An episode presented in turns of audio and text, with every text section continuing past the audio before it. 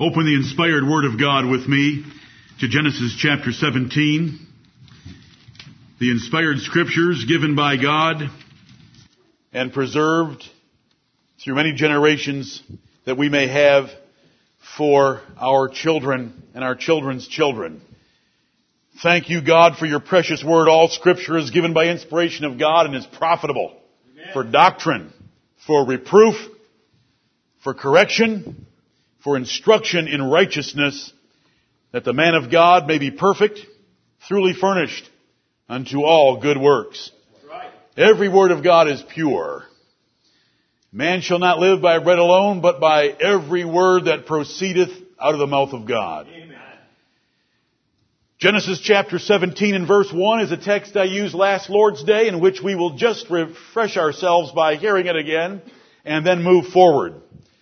When Abram was 90 years old and nine, the Lord appeared to Abram and said unto him, I am the Almighty God. Walk before me and be thou perfect. Amen. I am the Almighty God. Walk before me and be thou perfect. Abraham had walked before God for many years before Genesis 17:1 but God came to him again to renew that personal relationship that he had with Abraham. And the Lord came to us last Sunday by this text and other texts to renew his relationship with us that we would walk before him and that we would be perfect. Abraham was a great man. You read the Hall of Faith last night in your preparatory reading for today's assemblies in Hebrews chapter 11. The world can have the Professional Football Hall of Fame in Canton, Ohio, and it can have its Baseball Hall of Fame in Cooperstown, but we have a Hall of Faith in Hebrews 11, and it lists the elders of Israel and their great faith and the things they did by faith. And Abraham has more verses dedicated to him than any other man in the Hall of Faith. He has more feet in the hallway he has more display cases of trophies than any other man in the Hall of Faith. When we turn the page to Genesis chapter 18, we find Abraham doing what most of you men are doing. And what the, the rest of you men that are not doing yet, we trust shall be doing soon. And that is being a father and a leader of his household. In Genesis chapter 18 and verse 19, the same God that appeared to him in 17.1 said about him in verse 19, For I know him. Praise God. Does he know you like this? For I know him. God is speaking to himself. I know him that he will command his children and his household after him and they shall keep the way of the Lord to do justice and judgment, that the Lord may bring upon Abraham that which he hath spoken of him. Amen. Does that verse sound like Psalm 101? It does indeed, doesn't it? I know him that he will command his household after him.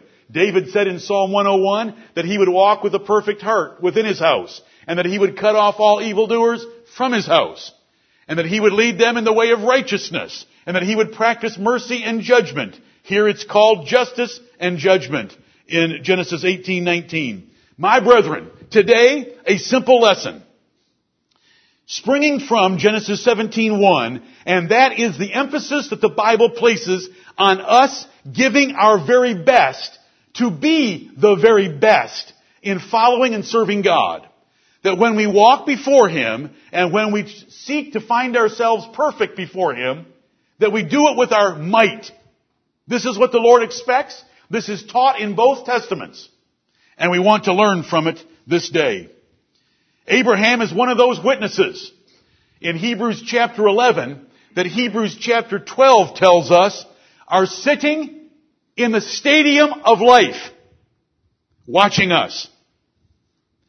When the Bible says in Hebrews chapter 12 that we have a great cloud of witnesses, it means that you are on a quarter mile track in a stadium and all the illustrious elders of the Old Testament are sitting in the bleachers And it is just a cloud of faces because that's all you can distinguish from the distance of being down in the field. The apostle knew about Greek stadiums. The apostle knew about athletic events and he compares the Christian life to athletic events in several texts of scripture. But Abraham is in that cloud of witnesses and we want to be a father like Abraham was. Abraham didn't have a little household like you have. Abraham had 318 servants that were trained for battle. Right. So that when the four kings came and took his nephew Lot captive, he was able to arm his 318 trained servants and pursue those four kings and with God's blessing, defeat the four kings and bring back Lot, his wife, his children, and all that he possessed. That's a big household. But God knew one thing about Abraham and his household. No matter how large, they were going to keep the way of the Lord or he'd have thrown them out. Right. May we be as dedicated. We have a race to run. And that race we're told to run with patience. Patience is understood by some Christians falsely. When it says to run our race with patience, that doesn't mean we sit around waiting for God to do something. Patience, in that kind of a context, in our English Bibles means endurance. Let us run our race with patience, meaning endurance. We don't quit. We don't tire. We don't pace ourselves because we're lazy.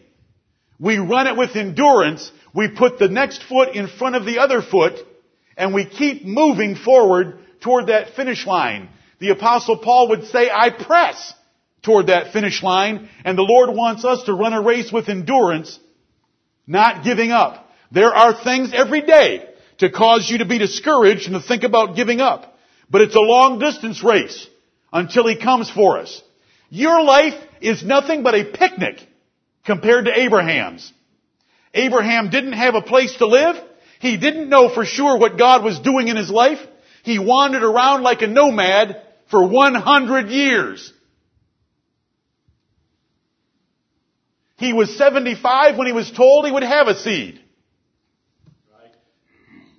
At 100, he finally had it. That's 25 years. He never had a place to live. He never saw the land of Canaan in his possession. He didn't really care because as any person who's read the New Testament knows, that Abraham, the father of Israel, knew that that little wasteland called Israel at the eastern end of the Mediterranean Sea has no purpose in God's plan whatsoever. Abraham knew that because Hebrews chapter 11 tells us that he knew he was a sojourner, a stranger, and a pilgrim on earth, looking for a city which hath foundations, whose builder and maker is God. He was looking for a heavenly country. Amen. He wasn't looking for that desert wasteland called Israel.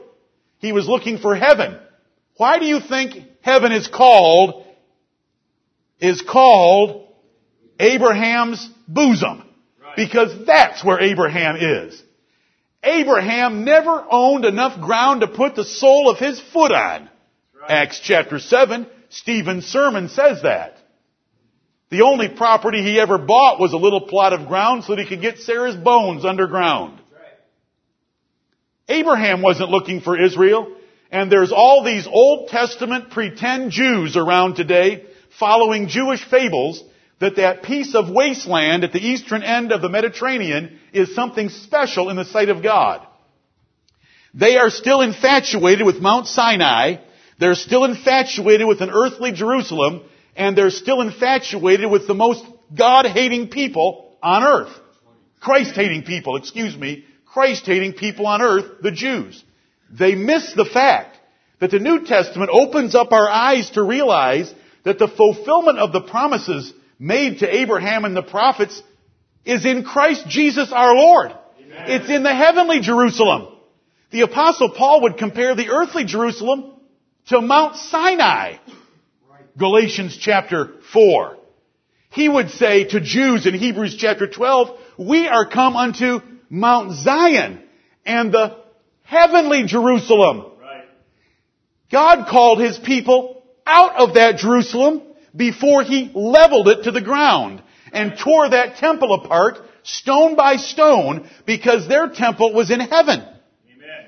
where there is a great church, our mega church that we refer to, the spirits of just men made perfect, and an innumerable company of angels, and the blood that speaketh better things than that of Abel, the blood of the Lord Jesus Christ. Amen. We have a heavenly city. Jesus told the woman of Samaria, woman, woman, your fathers don't even know who they're worshiping.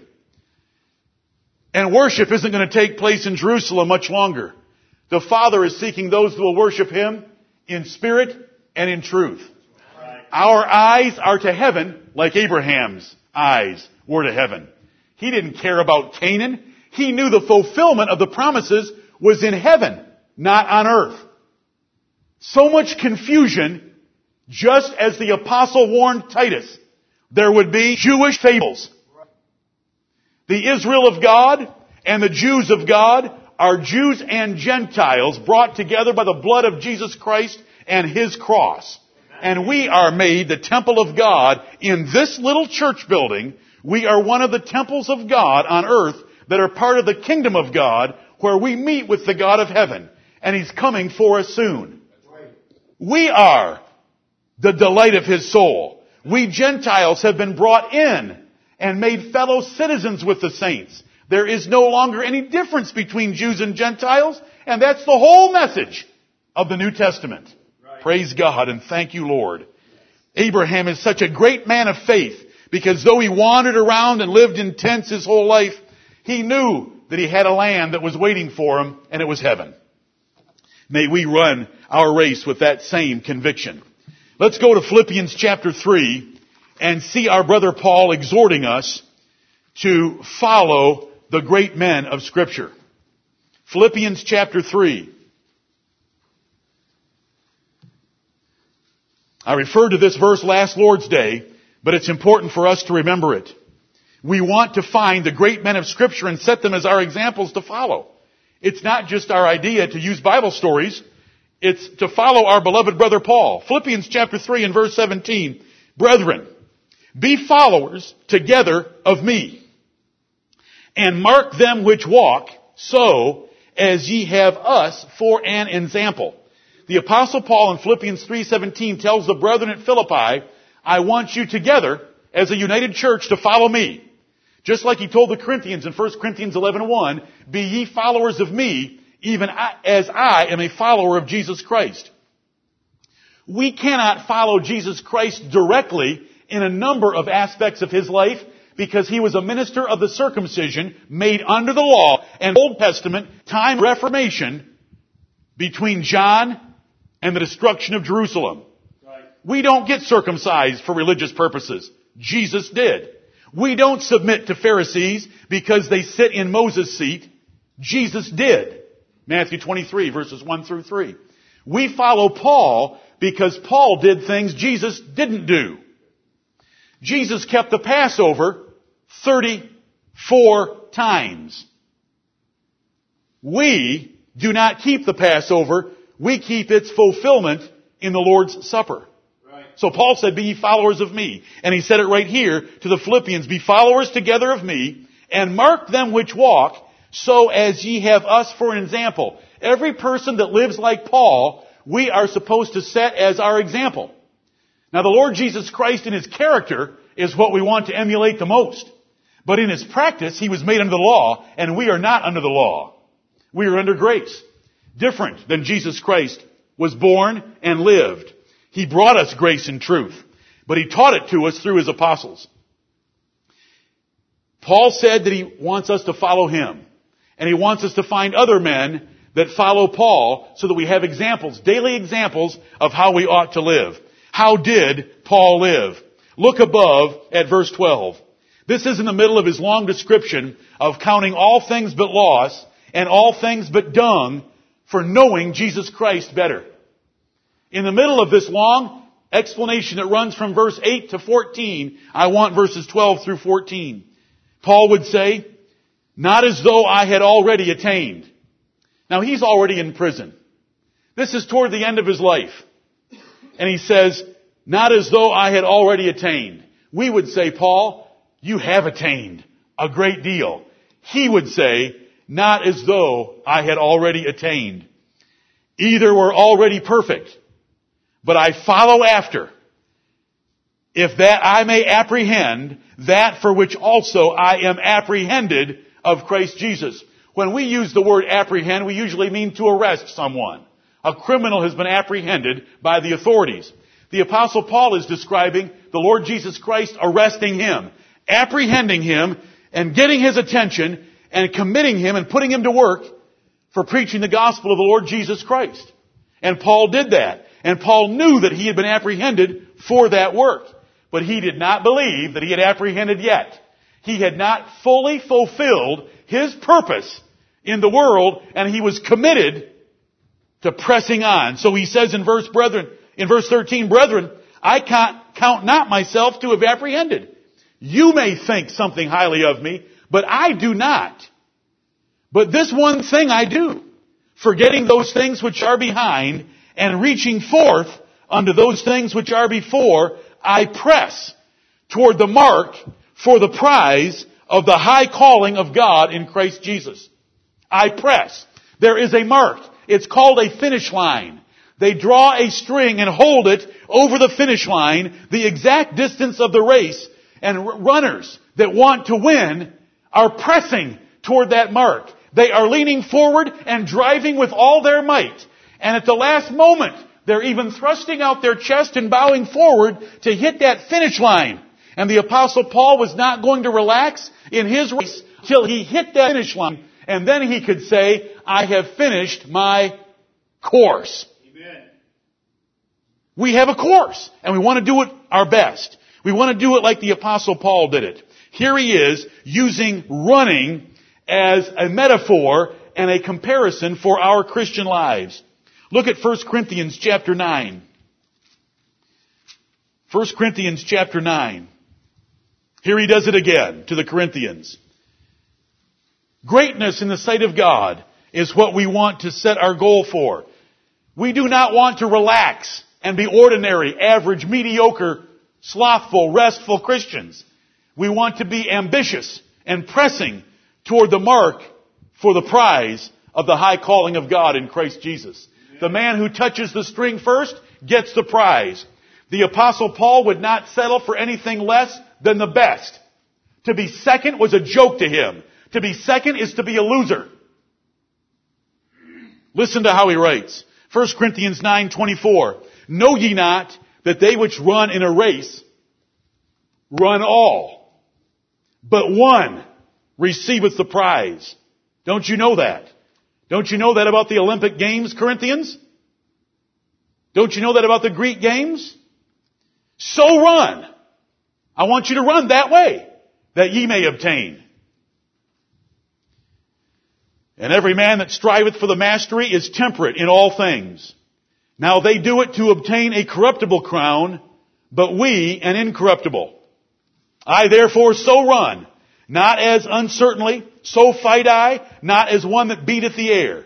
But I keep under my body, and bring it into subjection, lest that by any means, when I have preached to others, I myself should be a castaway.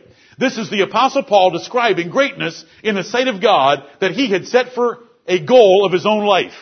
He first of all asks you, don't you understand what happens in a race? If it's an eight lane track and it's a sprint, there are eight runners. They run all. All eight run. But only one gets the prize because second place is to lose. And that's how Paul looked at his Christian life. So run I. That is how I run. So is an adverb meaning in the way that's been described. So run I. And so should you run. And we want to learn this and we want to press. You, you fathers, God has given you a race. It's an endurance race. It doesn't get over in one day. Right. It doesn't get over in a week or a year. It's an endurance race. Who are the slothful, lazy babies who will not finish their race? Grow up and quit yourself like men. Like 1 Corinthians 16 tells us. It's a long distance race. It doesn't end. Sherry and I are looking forward to Jonathan saying goodbye in three days. Bye bye, Jonathan. We're looking forward to it. It's the end of 34 years of children. Does it mean our job as parents has ended? Oh, no. Instead of seven children, there's now 14. Oh, but I forgot the 12 grandchildren. There's 26.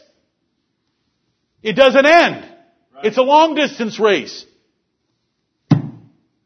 Wife, we have a long distance race to run. And parents sitting on the row with her, you have a long distance race to run. And you've run it farther than I have. A lot farther. But we all have a long distance race to run, and for a moment I'm speaking to fathers. Where are the excellent fathers? You don't get discouraged and quit. You don't get discouraged and give up. You don't stick your head in the sand because we have a long distance race to run. Don't you know that they which run in a race run all? Everyone that's in the race runs, but only one gets the prize, and that's the way you're to run. Each one of you fathers should be striving to be the best father in the entire church. This is what the Word of God tells us. The Apostle Paul did not settle for mediocrity. The Apostle Paul did not give A's for participation. You know, today, when our little children sometimes go and play in athletic events, they get trophies for good participation. Well, sweet. That is such a corrupt way of thinking. Right. That's why we have such a mediocre nation. The whole nation is addicted to mediocrity. In the Bible, it's excellence. Right. It's pressing. It's winning. And second place is losing. You say, well, not everyone can win, but you can run like it. That's the whole issue. You can run like it. And do you know what? In the sight of God, everyone can win. Let me remind you that the man with five talents, that's the man that could run 100 meters in 9.52. And the man with two talents, that's the man that could run 100 meters in 13.5. The man that could run it in 9.52 could have lunch before the second man would finish the race. But do you know what they both hear from the God of heaven?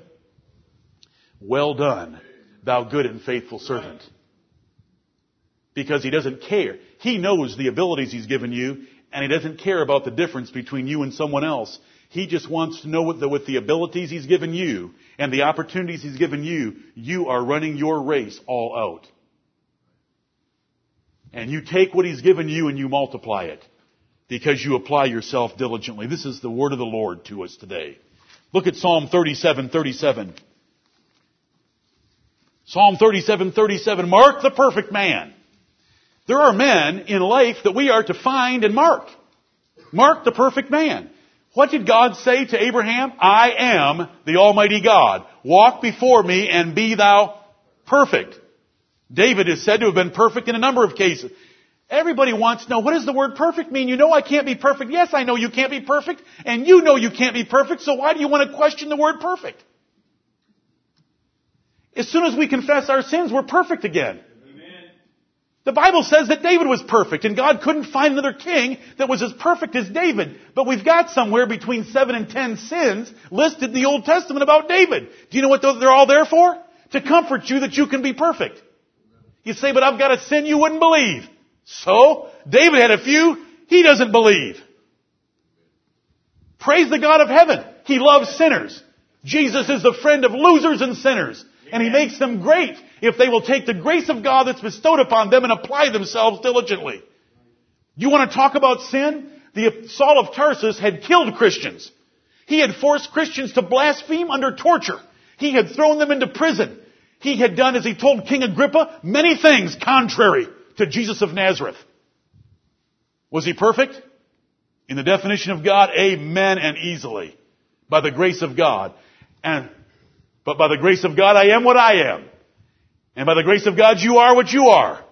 But let's not let the grace of God be bestowed upon you or me in vain. Amen. Psalm 37, 37, mark the perfect man. This is the same as Philippians 3:17. Find those that are following Christ and following Paul and follow them. Mark the perfect man and behold the upright. Watch him. Watch his life. For the end of that man is peace. And there's different measures of peace in our own assembly. Why? Because some keep running their race and others quit. And it will always be that way. That is why in Philippians chapter 3, if we'd have kept reading the very next verse, there's this crescent moon, this, this half circle there, a parentheses, and it covers two verses, 18 and 19, where Paul would say about the Philippian church, but there are many who are belly worshippers, Right. who mind earthly things, and who never amount to anything with their lives. Right after verse 17, where he said, Be followers together of me, and mark them which walk, so that ye have us for an example. Just like this text right here. We want to follow those. God recognizes the difference between five pounds and two pounds. We have three goals today. We want to see the character of great men. We want to commit ourselves to be great like them for the glory of God and for the furtherance of His kingdom and to please Him, not for our vain glory. Right. And we want to see its reward. Remember, with the God of heaven measuring character and conduct, any Christian can be great. It's, it doesn't, it doesn't matter what intelligence you are. It doesn't matter what wealth you have or what socioeconomic level you are in our society. It's how diligent are you in applying the spiritual things of God's Word. It doesn't matter whether you're a five talent Christian, a five pound Christian, or a two talent or two pound Christian. The Lord doesn't care about your body type, personality, or anything else. He cares about your diligence and zeal in matters of righteousness and spiritual truth. The Lord knows our frame. Praise His holy name. I love Psalm 103 that tells me, like as a father pitieth his children, so the Lord pitieth them that fear Him. I'm thankful that He pities us. And so He measures us by a standard sometimes different than we measure ourselves. We measure ourselves more strictly sometimes than God does. There are more that measure themselves more loosely than God does. Does the Bible say in James 5:16 that Elijah was a man subject to like passions as we are? You mean that Elijah could get bent out of shape over little things in his life? Yep. That Elijah could say it'd be better for me to be dead? Yep. And does the Lord know that we're subject to like passions just like Elijah? Did he ever sit under a juniper tree and say, I'm the only one left that cares about you, and I might as well die? Do we ever get depressed like Elijah? Does God know we get depressed like Elijah? Can we still be like Elijah? Yeah, he didn't quit. He got up from that juniper tree and the Lord gave him a little lunch. The lunch was decent in nutrition. He went 40 days in the strength of that meat. And he went 40 days to the mount of God and God spoke to him in a still small voice and took care of Elijah. And we can be the same way. That doesn't mean, that doesn't give us grounds to try to act like Elijah every day. That means that when we do fall into the temptation, we get out of it. And remember that God will forgive us and receive us. Amen. I want to talk about excellence with you this morning. What do we know about Elisha that you love?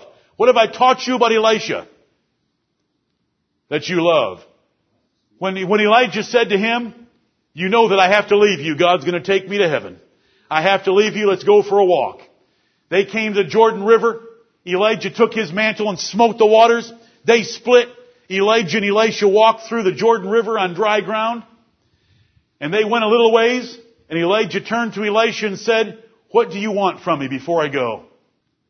What's a real man gonna say? What's a real Christian gonna say? I hope that you say what Elisha said. And I hope that you have the boldness to pray like Elisha. Do you know what Elisha said? Now he was saying this to the most spirited man that God had ever given Israel. Elijah was a very intense, spirited, powerful, bold man. You are all familiar with him calling fire down from heaven on an altar of God after he had made fun of the prophets of Baal. That is one event in his life. John the Baptist came in the spirit and power of Elijah. And, he, and John the Baptist was one spirited man. But Elisha, the young man, said to the old prophet, I want a double portion of your spirit. What? Second Kings chapter 2 verses 9 through 12. I want a double portion of your spirit. Elijah said, you've asked a hard thing. Amen. Are you going to ask hard things of the Lord? The Lord loves you asking hard things. Right. Elijah said, you've asked a hard thing, but if you see me leave, God's going to give you your petition. Chariot of fire comes out of heaven. And do you know what the first word is in our King James Bible? It tells you it appeared. Do you know what it, mean, what it means when something appears? It means that you see it. And it says a chariot of fire appeared out of heaven and it grabbed Elijah up and carried him off to heaven and his mantle fell to the ground and it says Elisha saw it. Do you know what that meant? Elisha had twice the spirit of Elijah. Elijah's gone into heaven. He picks up that mantle. Well, I guess I ought to go home and tell the rest of the prophets that he's gone. He comes back to the Jordan River, looks at that mantle. He's never done this before in his life. He smacks the water and says, where is the God of Elijah? The, wa- the river splits and he walks through. Right. You say, how did he have twice the spirit of Elijah? I'll tell you how. Elijah had to work pretty hard to raise the dead. Elijah had to go up into an upper room and lay himself out on a young boy and he just had to work and work and work. I speak somewhat as a fool for your lesson. To raise a man from the dead, a boy from the dead. Elisha was buried in a hole. And sometime later there was a battle. And the enemy, one of the enemy was killed by the Israelites. And they took the dead enemy and threw him into a hole that was nearby as they were fleeing from the Israelites. And that poor enemy guy that was as dead as a doornail fell into that hole and landed on the bones of Elisha and came to life. Elisha could raise a man from the dead when he was dead. Amen. That's in the brethren. Right. Right. How did all that get started? Where am I going with that rabbit trail? Give me a double portion of thy spirit. Anything less than that is being a lazy, compromising Christian. Give me a double portion of thy spirit. Let us press like Elijah did to be the very best that we can. The highest ambition for our lives is to grow in favor with God and men. Not to stay the same, to grow. Peter said, desire the sincere milk of the word that ye may grow thereby. He closed out the second epistle by saying that he wanted us to grow in grace and in the knowledge of our Lord Jesus Christ. It's growth. Why would we settle to be average Christians or to have an average church? Embrace excellence. Let's be the best. Let's be David in Psalm 101. Let's be Abraham in Genesis 18:19. Let's be Elisha in 2 Kings chapter 2. Let's be Paul in Philippians chapter 3 and press toward the mark for the prize of the high calling of God in Christ Jesus. We're going to face difficulties and we will often, but we need to recall the race and the prize that is set before us and win it. Each day provides us an opportunity for the goal of excellence and to practice temperance toward it. We are not talking about ungodly emulation. Emulation is to compete with another person, to equal them or excel them for your own praise. We're not talking about that at all. We're talking about the praise of God and pleasing Him. Paul wasn't arrogant when Paul said, but I am what I am by the grace of God. That was after he had said in 1 Corinthians 15:9, the very verse in front of that, he had said this about himself. For I am the least of the apostles that am not meet to be called an apostle because I persecuted the church of God. It is not even right. It's not fit or appropriate for me to even be an apostle. But I labored more abundantly than they all. That is the balance we want. It's by the grace of God. He knew he was least, but he knew he worked the hardest. We can know that we're the least. God will come to the man who thinks he's the least. And yet we ought to work the hardest with what God's given us in our lives and what he's called us to do. What are you the best at? What are you confident that you're the best at? What do you seek the most? What do you love the most? What motivates you the most? What do you set your time priorities for? Where are you most eager to spend time or money? They should be spiritual things. They should be kingdom things. They should be the things of Christ. Look at Luke chapter 1. Luke chapter 1. Follow one more Bible character with me before we break. Luke chapter 1. This is the one the Lord provoked me with because there's a great statement made about him and then there's a great deal of comfort given in the same verse.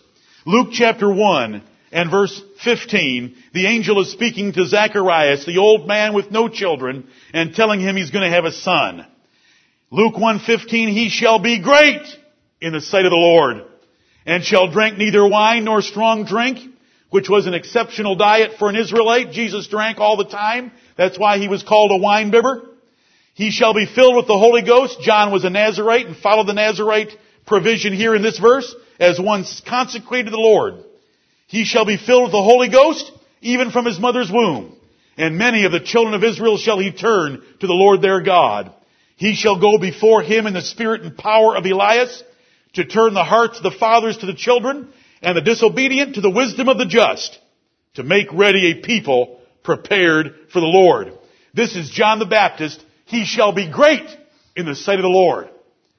And then it describes his life. He was committed to one, one object for his life. One accomplishment in his life that was of primary importance. And that was baptizing and identifying Jesus of Nazareth as the Messiah of God sent to Israel. His whole life wrapped up in that one event that took place when he was 30 years of age. When he told the Jews that came out from Jerusalem and the surrounding areas of Judah that his cousin Jesus of Nazareth was the Son of God and the Messiah of God.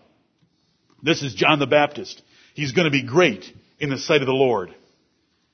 This is John the Baptist. He shall come in the spirit and power of Elias. What's Elias in the New Testament? Elijah. When a Jah comes through the Old Testament to the New Testament, it's changed in its spelling. Joshua becomes Jesus. Elijah becomes Elias. Elisha becomes Eliseus. Isaiah becomes Esaias, and so forth. Look at Malachi chapters 3 and 4. And let's remind ourselves about this man. There are so many errors about John the Baptist and about Elijah the prophet. There are so many futurists waiting for Elijah the prophet to come back. That Jesus Christ can't come back to earth until Elijah and Moses make some appearing. Unbelievable! Where in the world and what book are they reading? What confusion! Look at Malachi chapter 3 verse 1. Behold, I will send my messenger, and he shall prepare the way before me, and the Lord whom ye seek shall suddenly come to his temple. Two people are coming. The Lord is going to come to his temple, but there's going to be a messenger that comes before him. Now this verse is quoted many times in the New Testament. Do you know who these two people are and when they came? John the Baptist is the messenger. Jesus is the one that co- is the Lord coming to his temple, and they both came 2,000 years ago. Then we go to chapter 4. In between these verses are describing the judgment that God was going to bring upon Jerusalem and upon the Jews for their wickedness. The last two verses of the Old Testament, Malachi 4, 5. Behold, I will send you Elijah the prophet before the coming of the great and dreadful day of the Lord. Here's where they go. They are so simple in their understanding because they refuse to submit to the New Testament and because they are in love with Jewish fables. They believe that Elijah is literally going to come back to earth and second, that this great and dreadful day of the Lord is some future judgment of the earth. No and no. And he shall turn the heart of the fathers to the children and the heart of the children to their fathers lest they come and smite the earth with a curse. Now we just read that someplace, didn't we? Did we just read that in Luke 1, 15 through 17 about John the Baptist? Elijah the prophet is John the Baptist and he's already coming. And if you don't believe that, then you're an enemy of the Lord Jesus Christ and the truth of the New Testament. Now let me show you in two places plainly, though I have already shown you in one place plainly. The angel told Zacharias that this son of yours is going to fulfill this prophecy. But let's go to Matthew chapter 11. We want to be great like John the Baptist. But while we're on John the Baptist, I want to remind you about this man. I do not want you to be misled thinking that Elijah needs to come. Elijah has already come 2,000 years ago, and the Lord has already come to his temple, and he has already brought the great and dreadful day of the Lord upon the people of Israel. That prophecy has been fulfilled for 2,000 years. There are other prophecies that tell about the end of the earth that we are waiting for and the Lord coming for us in His second coming. Matthew chapter 11. Verse 7, as they departed, Jesus began to say unto the multitudes concerning John. Matthew 11, 7. What went ye out into the wilderness to see? A reed shaken with the wind? Why did you city slickers all wander out into the wilderness? What were you looking for? Some weeds being blown around by the wind? Verse 8. But what went ye out for to see? A man clothed in soft raiment? Were you looking for somebody dressed well? Behold, they that wear soft clothing are in king's houses. You shouldn't have been out in the wilderness looking for somebody important that would be in a king's palace. Verse 9. But what went ye out for to see? A prophet? Yea, I say unto you, and more than a prophet. For this is he of whom it is written, Behold, I send my messenger before thy face, which shall prepare thy way before thee. Malachi 3.1. Verse 11, Verily I say unto you, among them that are born of women, there hath not risen a greater than John the Baptist. Notwithstanding, he that is least in the kingdom of heaven is greater than he. We will of course come back to that verse in a moment. But I want 12. And from the days of John the Baptist until now, the kingdom of heaven suffereth violence, and the violent take it by force. For all the prophets in the law prophesied until John. And if ye will receive it, everyone here, will you receive truth from Jesus Christ? And if ye will receive it, this is Elias, which was for to come. He that hath ears to hear, let him hear. Most men don't have ears to hear, so they can't hear that John the Baptist is the fulfillment of Elijah the prophet, so they're still looking for Elijah the prophet, and the whole prophetic part of the Bible is turned upside down and inside out because they will not submit to, and if ye will hear it, this is Elias. Amen. When the Son of God opens Scripture, our hearts ought to burn with joy. Amen. It doesn't matter who says otherwise. I don't care that C.I. Scofield was so confused because he was a Jew and was a Jewish lover and a promoter of Jewish fables that he would deny that John the Baptist fulfilled the prophecy of Elijah. So what? So what if the whole world is against us? We submit to Jesus Christ teaching truth. If ye will receive it, this is Elias, which was for to come. He that hath ears to hear, let him hear. Jesus even knew during his ministry that most men didn't have ears. Look at Matthew chapter 17. Thank you, Lord, for making things so simple.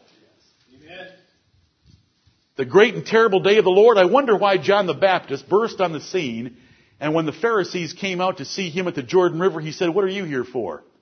Bring forth fruits meet for repentance, for the axe is laid to the root of the tree and he is going to cut it down and cast it into the fire. I am talking about one coming after me that is greater than all. He is going to baptize you with the Holy Ghost, Pentecost, and with fire, destruction of Jerusalem. And so runs the whole New Testament about that great event that the Jew lovers don't want to talk about because it was the end of that nation. Matthew chapter 17, Mount of Transfiguration. Jesus goes up on a mount with Peter, James, and John. Moses and Elijah appear to them. They speak. Peter opens his mouth and says some things foolishly. God the Father thunders from heaven and puts Peter on his face and says, This is my beloved son, hear ye him. As they were coming down, verse 9, and as they came down from the mountain, Jesus charged them saying, Tell the vision to no man until the Son of Man be risen again from the dead. And then it was written in the gospel accounts, and it was written in 2 Peter chapter 1. Verse 10. His disciples asked him saying, Why then say the scribes that Elias or Elijah must first come. Why do the seminary boys all say that Elijah has to first come? We just saw him, but no one else has seen him, and you've just told us we can't even tell anybody else that we saw him. Why do the seminary boys, the scribes, the ones who worked in the Word of God, the ones who sat there all day with a quill pen and wrote the scriptures and copied them, why do they say that Elijah has to come first? Verse 11, Jesus answered and said unto them, Elias truly shall first come and restore all things. But I say unto you that Elias is come already, and they knew him not, but have done unto him whatsoever they listed. Likewise shall also the Son of Man suffer of them. Then the disciples understood that he spake unto them of John the Baptist. Amen. John the Baptist is the Elijah that was going to come. What was the great and terrible day of the Lord that John the Baptist warned the nation about? Jesus was going to burn that stinking nation up. The enemies that hung him on the cross, he came back and tore their city apart. It was the worst tragedy that has ever fallen on any city and any nation in the history of the world. There is nothing in World War II that even comes close to what happened in the destruction of Jerusalem. What do you think was bad in World War II? Hiroshima? Nagasaki? The 70,000 that died in one second? How about being under siege until you're eating your children to fulfill the prophecies of Deuteronomy 28? How about 1.1 million dying in the siege of Jerusalem? And the rest being put in chains and taken to the salt mines of Egypt, Deuteronomy chapter 28, or hauled through the city streets of Rome as the trophies for Titus' victory over the Jews, that insolent nation that rebelled against an empire a million times more powerful than they. Right. And had crucified the Lord of glory. What did Jesus Christ say about them? He stood looking at the city of Jerusalem and he said, the day is coming in which an enemy is going to dig a trench around you and keep you in on every side and he's going to tear you down and level you flat with the ground. Why? Because you knew not the day of visitation by the Son of God. This is my Savior. Amen.